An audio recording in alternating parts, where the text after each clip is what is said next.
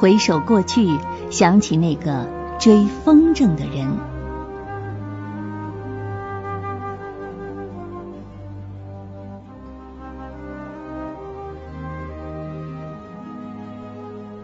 我成为今天的我，是在一九七五年某个阴云密布的寒冷冬日。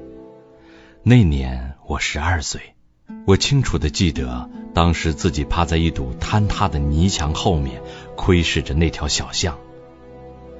许多年过去了，人们说陈年旧事可以被埋葬，然而我终于明白这是错的，因为往事会自行爬上来。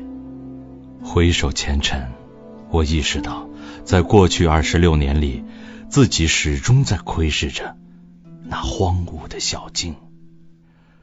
今年夏季某天，父亲生前的好友拉辛汉从巴基斯坦打来电话，要我回去探望他。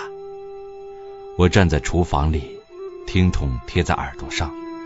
我知道，电话连着的并不只是拉辛汉，还有我过去那些未曾赎还的罪行。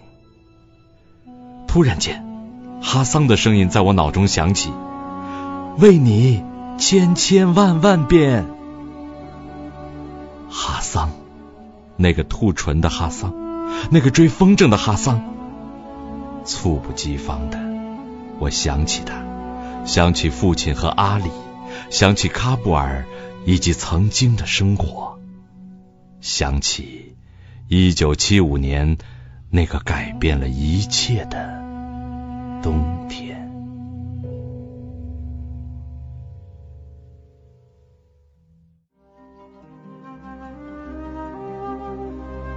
我们一起长大，但从来都不是朋友。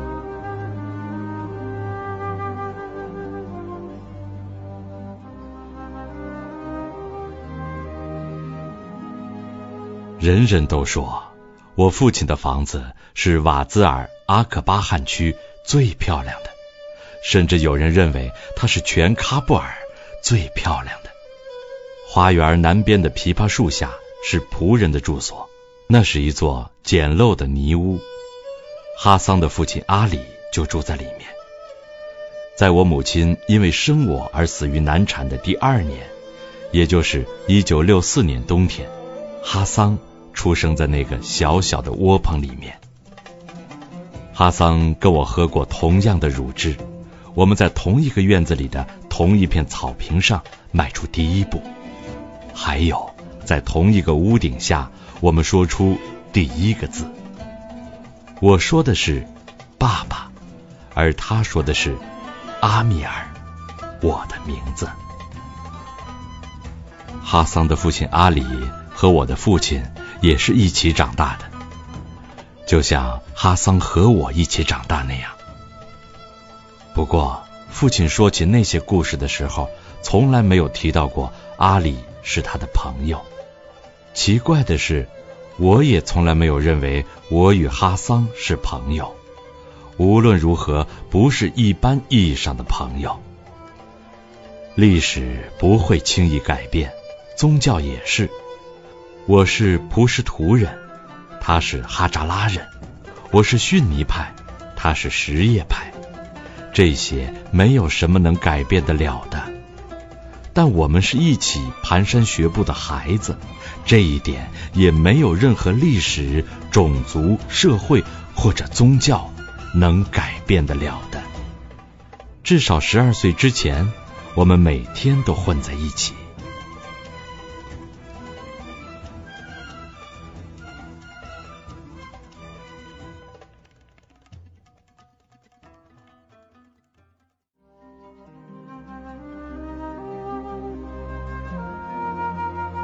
我们是父子，但又不像父子。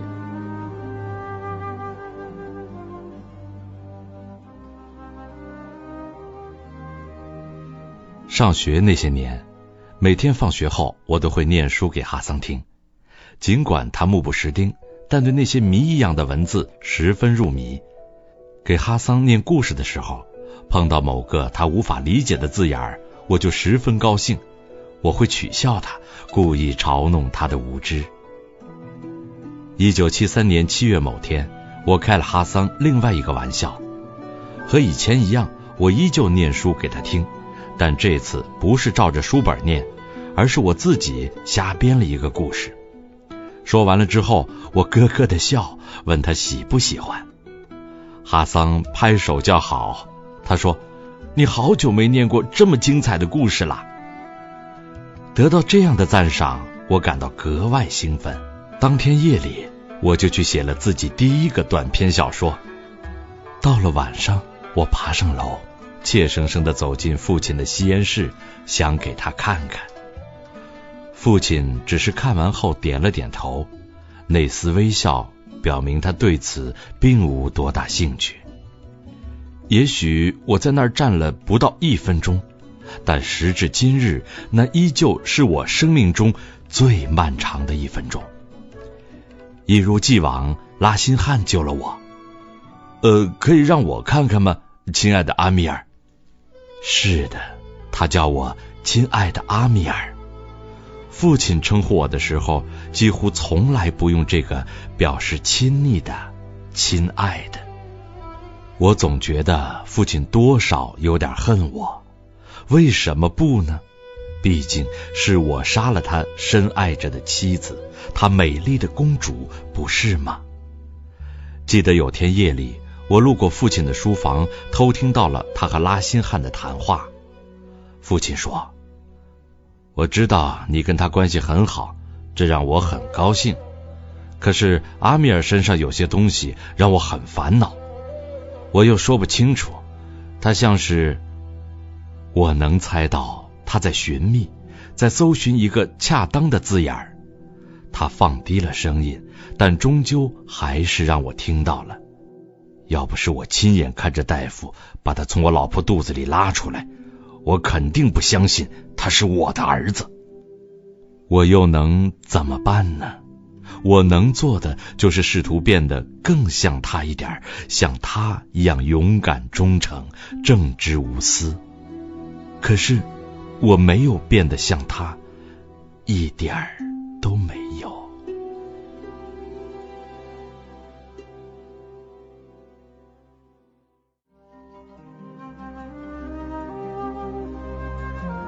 赢回风筝，就能赢回父亲。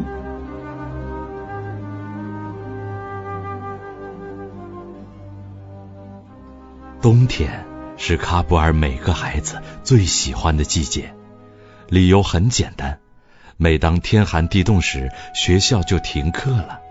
当然还有风筝，放风筝，追风筝。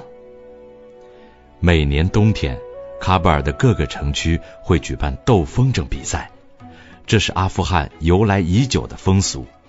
比赛在一大清早就开始，直到仅剩一只胜出的风筝在空中翱翔才算结束。规则很简单，放起你的风筝，割断对手的线，祝你好运。若有风筝被割断，真正的乐趣就开始了。这时该追风筝的人出动。对追风筝的人来说，最大的奖励是捡到最后掉落的那只风筝，那是整个比赛中至高无上的荣耀。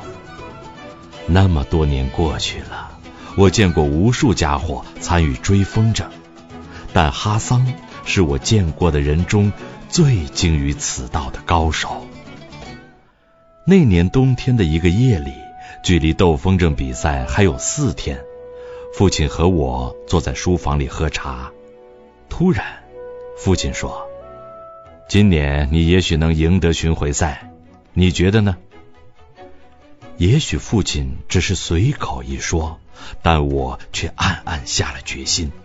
我要赢得冬季巡回赛，我的风筝要坚持到最后，然后我会把它带回家，带给父亲看，让他看看他的儿子终究非同凡响。这样一来，也许我在家里孤魂野鬼般的日子就可以结束。也许，只是也许，他会最终原谅我杀了他的妻子。我不会让父亲失望，这次不会。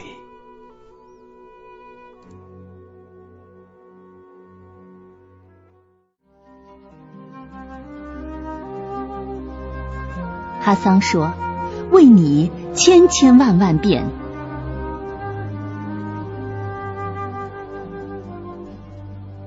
不消一分钟，我的风筝便扶摇直上。很快，割线开始了。第一批被挫败的风筝断了线，回旋着跌落下来。又过了一个钟头，天空中幸存的风筝已经从约莫五十只巨减到十来只，我的是其中之一。又过了半个小时，只剩下四只风筝了。又过了十五分钟，只剩下我和另外一个家伙了，一只蓝风筝。我不知道其他家伙斗风筝是为了什么，也许是为了在人前吹嘘吧，但是对我来说，这是唯一的机会，让我可以成为一个被注目而非仅仅被看到，被聆听而非仅仅被听到的人。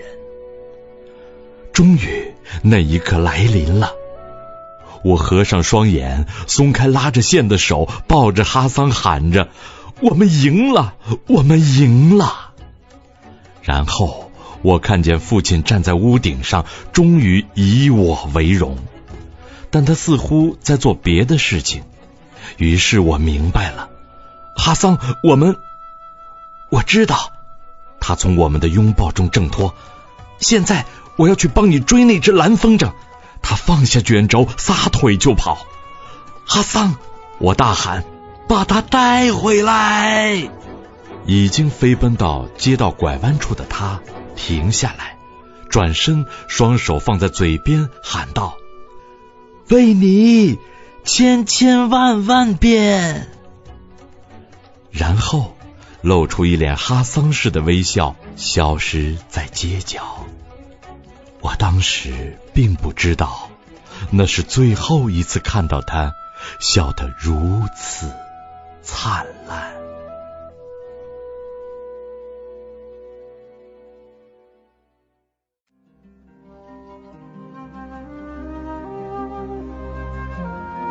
那一刻，我放弃了哈桑。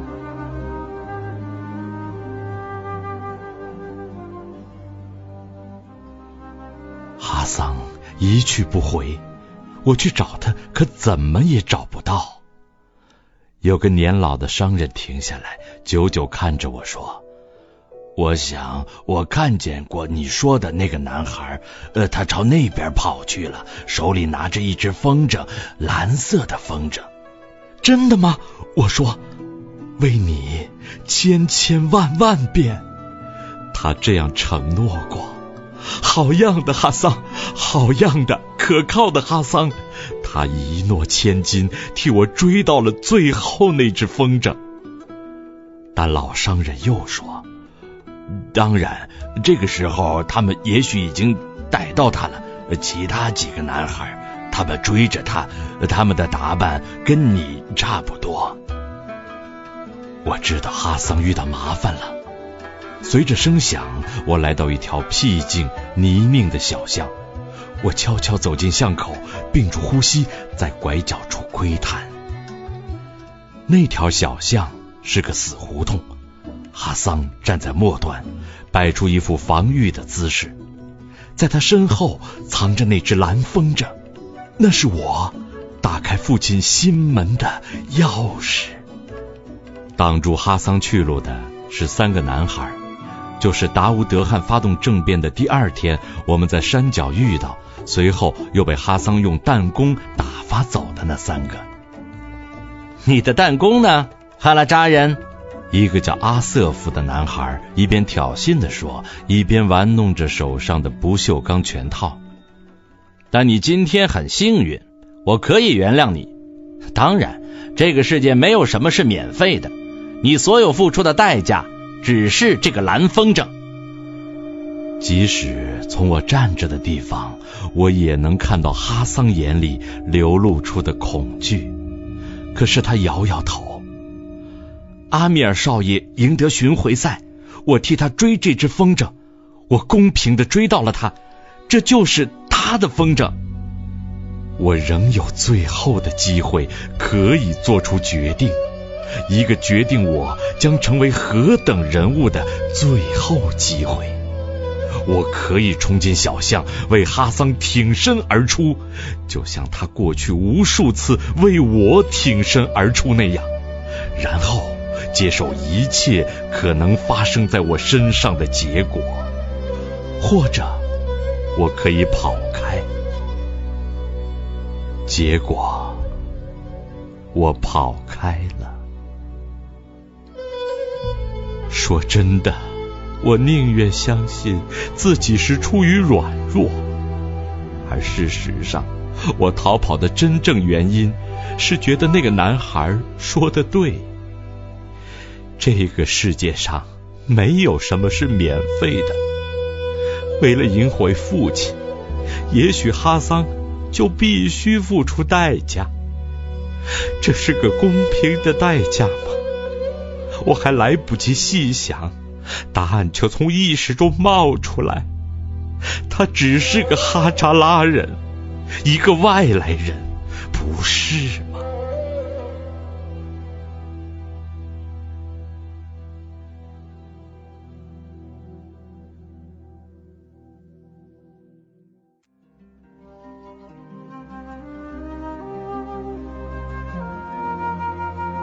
终此一生，我要背负的谎言。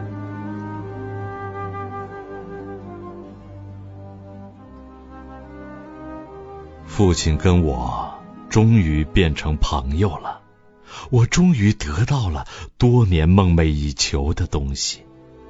可是现在，我为什么觉得十分空虚呢？我看着哈桑被人强暴，我在夜里自说自话，我渴望有人醒来听我诉说，这样我就不用再背负谎言度日。但没有人醒来，在随后而来的寂静中，我明白这是个一个压在我身上的咒语。终此一生，我将背负这个谎。一九七五年冬天剩下的那些日子，在我的记忆里十分模糊。让我难堪的是，哈桑竭尽一切努力想恢复我们的关系，但是我每天都尽可能不跟他碰面。然而无论我走到哪儿，都能看见他忠心耿耿的信号，他那该死的毫不动摇的忠心。不管怎样，局面变得清楚起来，我和哈桑必须有一个离开。十三岁生日的第二天清晨，我说了那个谎。我希望这是一长串可耻的谎话中的最后一个。父亲开门见山问道：“钱是你偷的吗？你偷了阿米尔的手表吗，哈桑？”哈桑的回答简单的只有一个字，他用嘶哑孱弱的声音说：“是。”我身体紧缩，好像被人扇了一个耳光。我随即明白，这是哈桑最后一次为我牺牲。如果他说不是，父亲肯定相信，因为我们都知道哈桑从来不骗人，那么矛头就转向我了。这让我明白了另外的事情，哈桑知道是我在说谎，他明知我背叛了他，然而还是再次救了我，也许是最后一次。我最后一次模糊地瞥见哈桑，他瘫坐在父亲的车后座上，接着车转过街角，那个我们曾无数次玩弹珠的地方。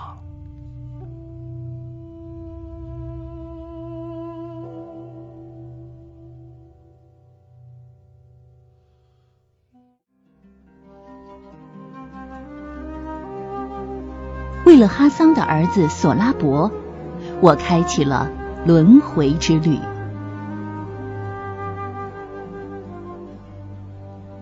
一九八八年夏季，我完成了第一部小说，马上就是一个有公开出版物的作家了。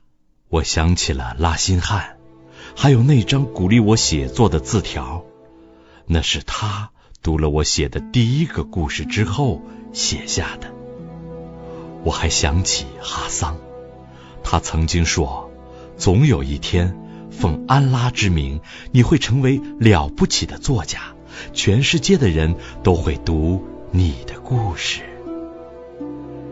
一九八九年，俄国佬的军队从阿富汗撤得干干净净，可是阿富汗的战乱还在继续，这次是内战，阿富汗难民依旧如潮水般涌向巴基斯坦。也就在那一年，我和妻子索拉雅打算生个孩子，可是全面检查结束之后，大夫却无法解释为什么我们怀不上小孩。他说这是原因不明性不孕症。大夫坐在我们对面，他建议我们收养一个孩子。我和妻子各自都有不收养孩子的理由，在我内心深处，无法生育孩子的原因是，也许在某个地方，有某个人因为某件事决定剥夺我为人父的权利，以报复我曾经的所作所为。我想起挂电话之前拉辛汉所说的一句话，来吧，这儿有再次成为好人的路。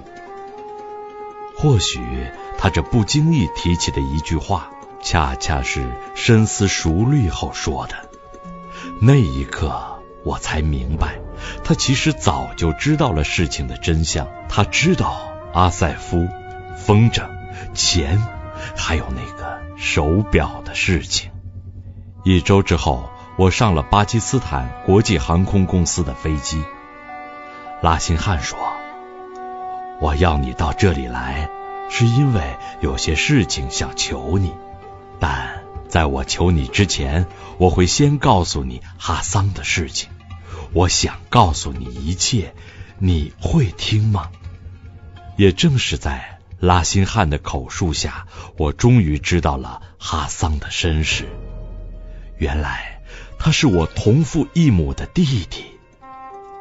我想起很多事，父亲请库马大夫修补哈桑的兔唇，父亲从来不会忘记哈桑的生日，哈桑不愿意去别的地方，哪里都不去。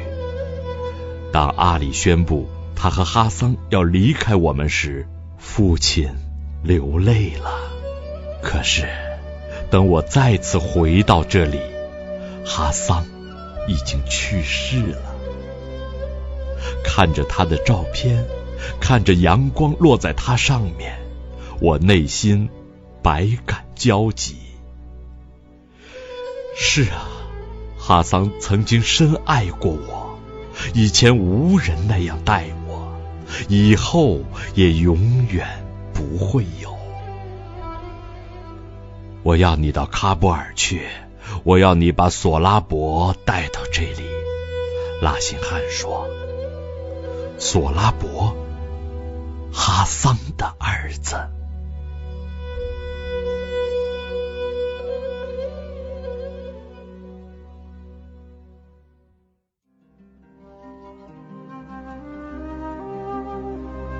和索拉伯一起逃离塔利班的魔掌。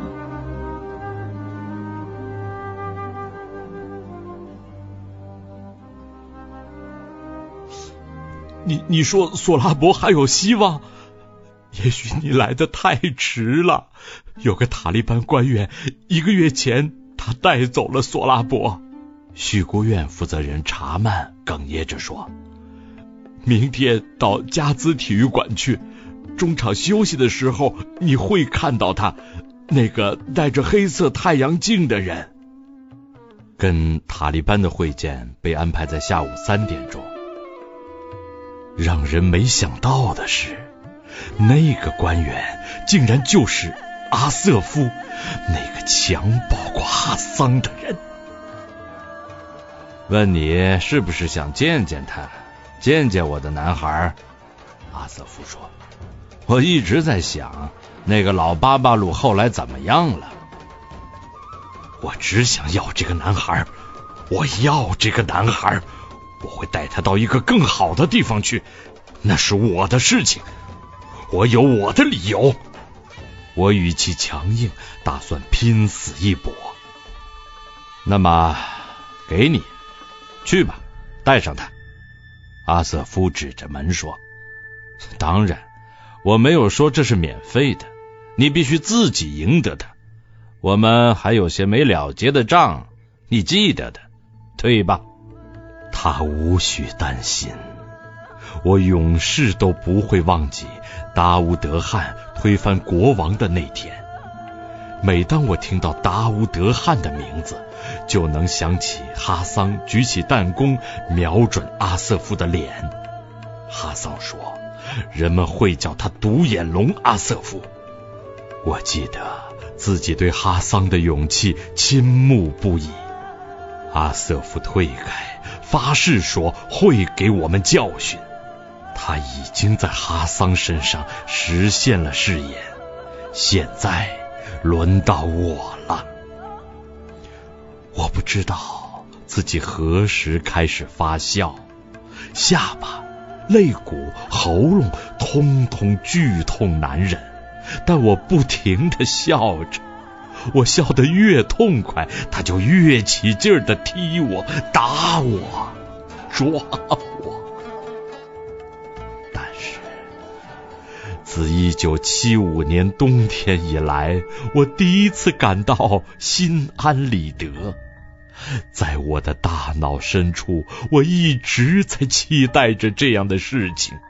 我被打得体无完肤，但心病已愈。别打了！一个微弱的声音响起。别再打了，老爷！别再伤害他！索拉伯举起弹弓，瞄准阿瑟夫的脸。阿瑟夫倒在地毯上打滚，翻来覆去，不断惨叫，双手捂住血淋淋的眼眶。快走！索拉伯对我说。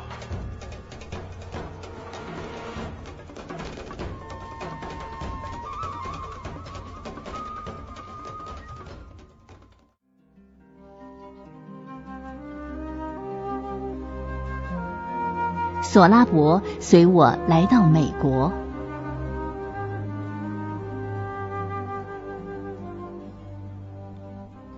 喝着同样的奶水长大的人之间会有亲情。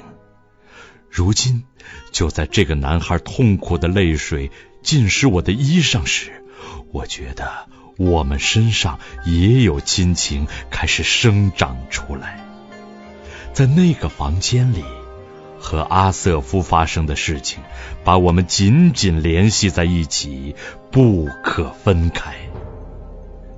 我答应索拉伯要带他去美国开始新的生活，但是事情并不像我想象的那么顺利。因为签证问题，我不得不准备将索拉伯再次送回叙孤院。没想到索拉伯得知这个消息之后，就在浴室自杀了。而就在这时，我才得知妻子已托人在美国办好了临时签证。你知道吗？我这一辈子做过很多后悔的事情，也许最后悔的是对你出尔反尔，但那再也不会发生了。我感到非常非常对不起你，我祈求你的原谅。你能做到吗？你能原谅我吗？你能相信我吗？你会跟我一起走吗？索拉伯最终抢救了过来。我再次问出那个让我彻夜难眠的问题。在等待他回答的时候，我脑里一闪，思绪回到了很久以前的某个冬日。那天我跟哈桑开了个残酷的玩笑，问他愿不愿意吃泥巴证明对我的忠诚。而如今我是那个被考验的人，那个需要证明自己是一个值得尊重的人，我罪有应得。索拉伯从来没有接受我的邀请，他也没有拒绝。就这样，一个星期之后，我把哈桑的儿子从阿富汗带到了美国。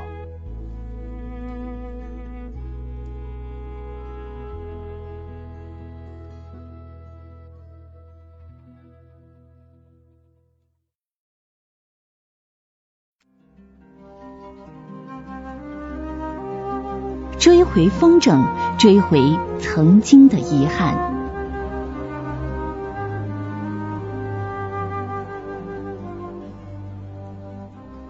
如果今天有人问起哈桑、索拉伯和我的故事是否圆满，我不知道该怎么说。说索拉伯很安静是错误的，他的沉默是对生活曾有过的黑暗忍气吞声的照单全收。然而四天前二零零二年三月某个阴冷的雨天，我带索拉伯参加伊丽莎白湖公园的阿富汗人聚会。那天发生了一个小小的奇迹。当时灰色的天空上，几只风筝高高飞翔，格外夺目。我买了只黄色风筝带到索拉伯站着的地方。你喜欢风筝吗？索拉伯沉默不语。我有没有跟你说过，你父亲是瓦兹尔阿克巴汗区最棒的追风筝的人？他追风筝的时候从来不用看天空，大家常说他追着风筝的影子，但他们不知道我知道的事情。你爸爸不是在追什么影子，他就是知道。索拉伯依旧没有任何表情。我有些沮丧地说，看来我得一个人把它放起来了。我已经有四分之一个世纪没有放过风筝了，但刹那间我又变成了十二岁，过去那些感觉通通的涌上心头。当风筝在天空飞翔的时候，我感到有人在我旁边，正是索拉伯。你想试试吗？一只绿风筝正在靠近，他的眼光在我们的风筝和那只绿风筝之间来回转动，脸色有一点点发红，眼睛骤然间机警了起来，苏醒了，复活了。不管怎么说，他仍只是一个孩子。看，索拉伯，我会让你看看你爸爸最喜欢的招数，那招古老的猛升急降。这么多年之后，我无懈可击地再次使出那招古老的猛升急降。我几乎能听见我们的线割断对方的线，几乎能听见那一声断裂。我俯视索拉伯，他嘴角的一边微微翘起，是一个微笑，斜斜的，几乎看不见，但就在那儿。但我知道他只是一个微笑，没有别的了。他没有让任何事情恢复正常，只是一个微笑，一件小小的事情，但我会张开双臂迎接他。因为每逢春天到来，它总是能融化一片雪花，而我刚刚看到的，也许正是第一片雪花的融化。你想要我追那只风筝给你吗？看到它的喉结吞咽着，上下蠕动，然后我转过身，我追。维尼，千千万万遍，我听见自己说。